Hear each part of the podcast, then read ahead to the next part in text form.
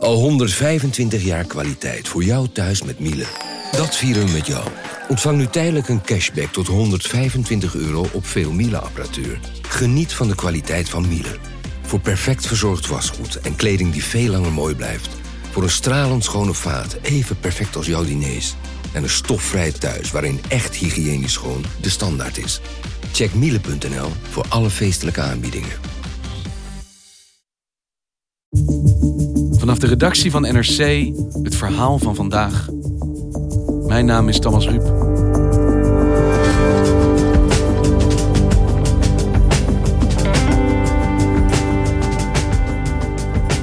Hij heeft één dag geduurd.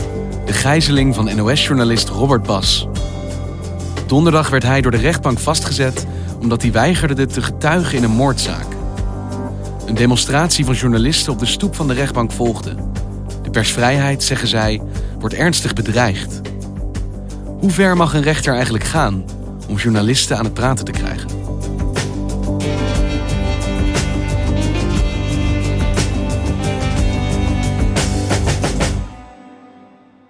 En om even bij het begin te beginnen. In welke strafzaak is het dat Robert Bas betrokken raakte?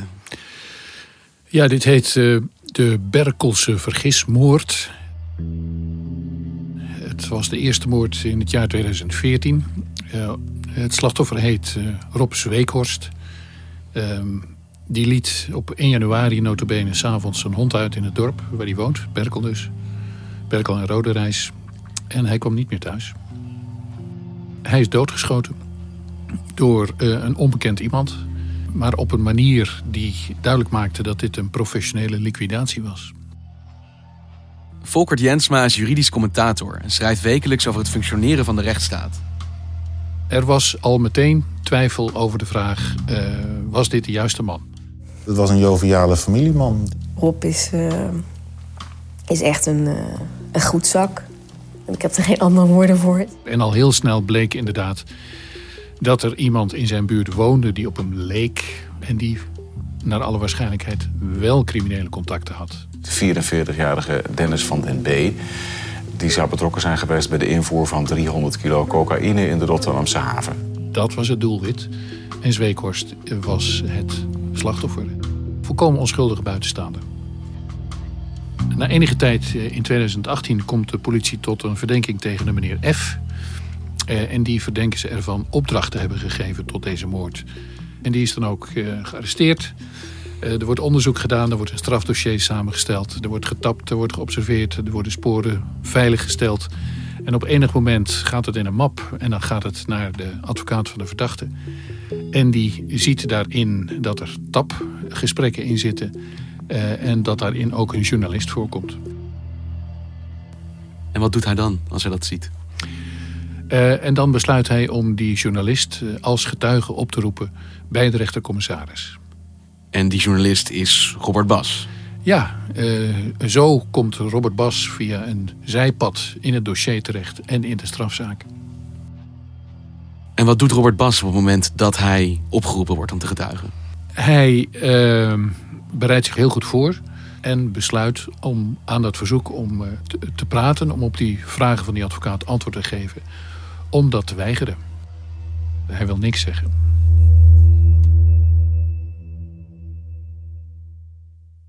En hoe komt het dat René F. en zijn advocaat überhaupt wisten dat Robert Bas met deze bron gesproken had? Brengt dat Robert Bas niet ook in gevaar?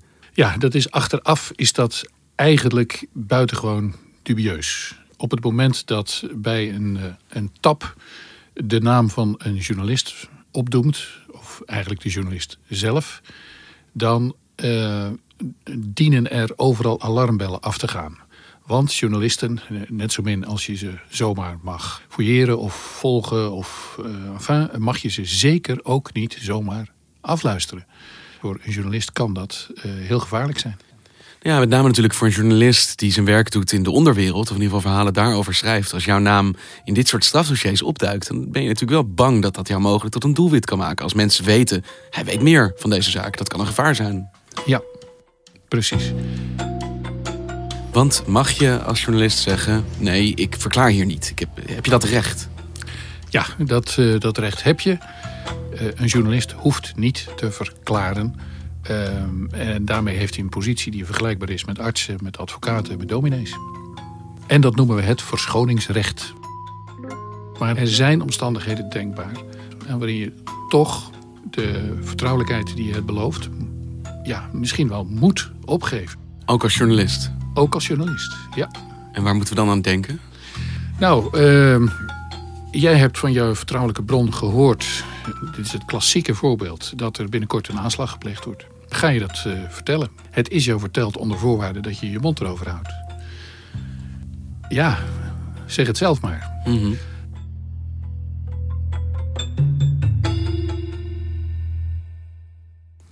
Oké, Robert Bas zegt: Ik kom niet verklaren. Ik beroep me op mijn verschoningsrecht. Ja. Wat gebeurt er dan vervolgens in die zaak? Ja, dan heeft de rechter een soort uiterste dwangmiddel. Ik zou bijna zeggen een middeleeuws dwangmiddel. eh, en dat heet gijzeling. Gijzeling. Want ik denk dan in eerste instantie aan een, eh, aan een busje, mannen met bivakmutsen en een, eh, een gijzelaarssituatie. Ja, eh, gijzeling is ook een misdrijf. Eh, daar staat 15 jaar eh, cel op, maximaal. Eh, dus het is ook heel ernstig. Maar dit is gelegitimeerde gijzeling. Je wordt hier in de cel gestopt met de mededeling... we houden je hier vast totdat je doet wat de rechter van je vraagt. En de rechter besluit dus in dit geval over te gaan tot dit pressiemiddel. Robert Bas wordt gegijzeld. Ja. Hoe lang kunnen ze hem vasthouden? Nou, zijn vooruitzicht toen was dat hij binnen drie dagen eh, toegang had tot eh, de raadkamer gevangenhouding. Dat zijn drie rechters die eh, opnieuw bekijken of de gijzeling mag voortduren. En voor hem ook de gelegenheid om dan te zeggen van nou, bij nader inzien, gezien de kwaliteit van de matrassen, spreek ik toch liever over dat gesprek wat ik heb gehad met die getuige. Maar als hij weigerachtig blijft, wat hij van plan was, ja, dan wordt die termijn verlengd en verlengd en verlengd. Steeds dan met twaalf dagen. En dat is dan de vraag, zeg maar, hoe lang Ja. ben je bereid vast te zitten Ja. zonder te spreken? Ja. De termijn is niet eindeloos. Als het gerechtelijk vooronderzoek klaar is, eh, dan verloopt ook automatisch de gijzeling. Dus je weet, dit is vanzelf over. Maar het kan wel een hele tijd duren. Dat kan weken duren, het kan ook maanden duren. Een gijzeling, dat kun je eigenlijk het beste zien als een soort staring contest tussen de rechter eh, en in dit geval de journalist. Dus wie het eerst met zijn ogen knippert, eh, die heeft eh, verloren. Vanochtend werd duidelijk dat de rechtbank in Rotterdam NOS-verslaggever Robert Bas in gijzeling houdt. serieuze zaak. Hij wordt vastgehouden omdat hij eh, als getuige in een strafzaak weigert te praten over zijn bron. Ja, die gijzeling is zacht gezegd niet onopgemerkt gebleven. Dat heeft tot heel veel media-aandacht en ophef ook geleid de afgelopen dagen.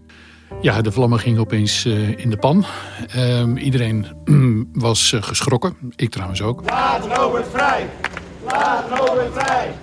Tot mijn niet geringe verbazing eh, ontstond er zelfs een spontane demonstratie eh, van journalisten in Rotterdam. Het zag er eerlijk gezegd wat onwennig uit. Ik geloof dat een man of zestig maar liefst eh, daar toch naartoe zijn gegaan. Protesterende journalisten die normaal verslag doen van demonstraties, maar nu zelf de straat op gaan. Wat deze zaak ingewikkeld maakt is dat de naam van de bron van Robert Bas bekend is. En dat de informatie die hij heeft gegeven ook bekend is. Eh, dus de redenering van eh, de rechter was aanvankelijk van... nou ja, welke bron wilt u eigenlijk beschermen? We weten wie het is. Maar het punt van Bas is, en daarmee ook de zorg van de mensen die kwamen demonstreren... je weet natuurlijk altijd meer. Je hebt altijd meer bronnen besproken. En op het moment dat je wordt bevraagd over... ja, maar waarom stelde u dan deze vraag? En hoe, hoe komt u erbij om te denken dat degene die u spreekt dat en dat kan vertellen? Dan wordt er dus dieper geboord naar jouw kennis. En daar zitten natuurlijk andere bronnen. Eh, en voor je het weet, dan ben je je hele eh, adresboekje eh, kwijt. En vertel je van alles wat je eigenlijk niet zou moeten vertellen.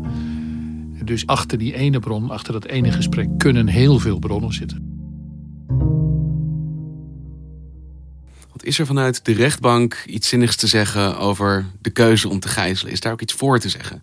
Ik hoor eigenlijk natuurlijk alleen maar tegenargumenten. Ja, kijk, dit is ingewikkeld. Ehm, het strafproces moet het hebben van evenwicht, eh, van eerlijkheid. Denk ook even aan ja, hoe de familie van het slachtoffer hiernaar kijkt. Die weten dus dat er kennelijk nog iets is dat verteld kan worden, maar dat niet verteld wordt. Ehm, en wat is dat dan? Dus daar, ja, daar, zit, ja, daar wringt het toch. Wij weten niet wat de NOS weet en wat Robert Bas weet. Dus ik wil er zeker op vertrouwen dat die afweging van, eh, van Bas en van de NOS om het niet te doen, dat die juist was. Maar ik moet ook vaststellen dat de rechter niet de gelegenheid heeft gehad om dat te controleren. Dus dit, hier zitten zware dilemma's achter. Ehm, en dat één op één zeggen, ehm, verschoningsrecht uh, is onder alle omstandigheden, moet dat gewaarborgd blijven en anders kunnen wij ons beroep niet uitoefenen, dat vind ik toch te simplistisch. En je hoort natuurlijk twee dingen. Aan de ene kant hoor je dus de specifieke bezwaren over die zaak van Robert Bas en waarom hij hierin niet zou moeten getuigen. Maar je hoort ook eigenlijk een bredere zorg. Namelijk dat het gijzelen van zo'n journalist en het eigenlijk dwingen tot verklaren misschien wel een veel groter gevaar voor de journalistiek is. Nou, men voelde zich collectief bedreigd. Uh, ik denk dat dat uh, de beste samenvatting is. Men had het idee, ja, als dit zo doorgaat, of als dit weer gebruikt wordt, ja, dan kunnen wij eigenlijk ons werk niet meer doen. Dus dit liep heel snel uit uh, op een, ja, een vrij dramatische strijd om ja, de eer van ons beroep. Of de nou, eer, de waarde van ons beroep. Nou, dat kreeg een vervolg in de berichtgeving, waarin je de NOS vrij stevige taal hoorde spreken. Beschouwd als een rechtstreekse aanval op de persvrijheid. Bronbescherming is fundamenteel voor de journalistiek, fundamenteel voor de democratie. Uh, dit ging al vrij gauw over de persvrijheid. En je ziet, die, die journalistiek staat al onder druk. Mensen worden met de dood bedreigd momenteel. Het was emotioneel vond ik. Op Twitter was het geloof ik Free Bas. Het woord Turkse toestanden viel. Het is levensgevaarlijk om journalisten te gijzelen.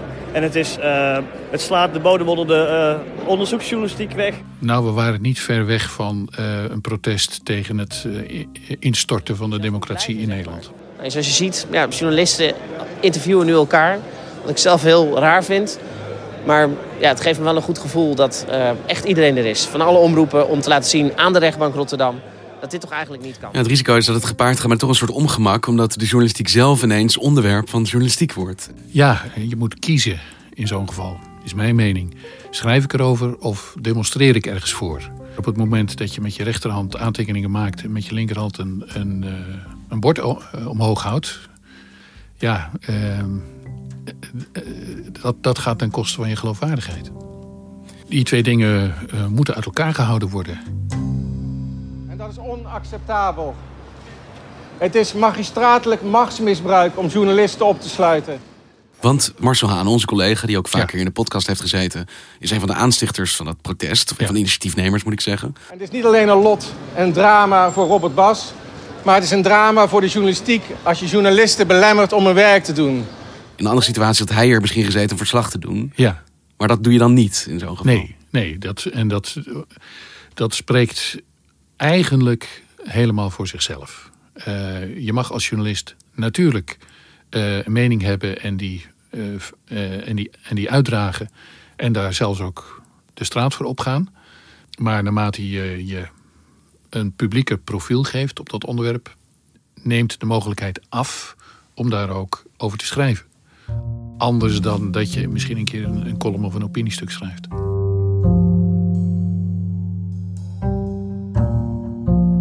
Hoe loopt het af voor Robert Bas? Nou, het is al afgelopen, het is klaar. Een poging om hem uh, uh, te laten getuigen is mislukt en er is geen herkansing. Een te beperkte uitleg van wat onder bronbescherming zou vallen, heeft, al dus het Europese Hof, een afschrikwekkende werking op het delen van informatie door bronnen die anoniem wensen te blijven en is al dus een gevaar voor de vrije nieuwsgaring en in het verlengde daarvan voor de democratische samenleving. De rechter heeft uh, duidelijk laten merken dat bronbescherming echt heel zwaar weegt, dat het enorm belangrijk is. Uh, het is een basisvoorwaarde voor de vrije journalistiek. Het, uh, het ondersteunt de, de zogeheten publieke waakhondfunctie van de pers. En, dat kon je ook wel lezen in deze laatste beschikking, de rechter wil voorkomen dat het maatschappelijk klimaat waarin journalisten en burgers uh, samenleven verkilt. Burgers moeten niet de indruk hebben dat journalisten snel kunnen worden opgesloten, dat ze kunnen, snel kunnen worden afgeluisterd. Die journalisten hebben, verdienen echt een beschermde positie. Eh, Die term verkilling die komt uit de Europese rechtspraak. Chilling effect, dat moet voorkomen worden. En als je dus snel gaat gijzelen of snel gaat tappen... of snel gaat volgen en fouilleren en zo, dan, dan bederf je dat. Conclusie. U mag zich als journalist dus met recht op uw verschoningsrecht beroepen. En daarmee is de grondslag voor de gijzeling komen te vervallen. En dan luidt de beslissing in de wetstermen, eh, de termen van de wet, dat de rechtbank u ontslaat uit de gijzeling. Dus in de motivatie heeft de rechtbank deze zaak dus ook wel iets breder getrokken dan alleen het geval van Robert Bas en wat hij hier in deze zaak wel of niet zou kunnen toevoegen. Zij zeggen, die gijzeling is een gevaar voor de journalistiek aan zich. Het kan een effect hebben waardoor het moeilijker wordt voor journalisten om hun werk te doen. In ieder geval voor deze journalist. Eh, maar dat mag, dat mag je best breder trekken. Eh, en dat, dat deed eh, Robert Bas in zijn, in zijn eigen tweet uiteindelijk ook. Hij zei, dit is heel fijn, ook voor de hele journalistiek. En daarin heeft hij gelijk. Hè, dit is dus de, de vierde keer uit mijn hoofd dat er een gijzeling is mislukt. En daarmee is het middel dus nog, ja, nog botter, nog eh, waardelozer geworden dan het al was. Maar jij denkt dat het feit dat ook in dit geval die gijzeling niks heeft opgeleverd voor de rechtbank, ehm, de positie van de journalistiek in Nederland misschien wel weer iets meer beschermd heeft Ja, tegen ja. dit middel. Ja, die is bevestigd. Eh, hè, er is op donderdag iemand gegijzeld. Die is op vrijdag spoorslags vrijgelaten. Eh, met een ander oordeel van dezelfde rechtbank. Nou, dan, hè, als je daar juridisch naar kijkt, dan denk je van... dit, bij hun koffieautomaat heet dit een uitglijer.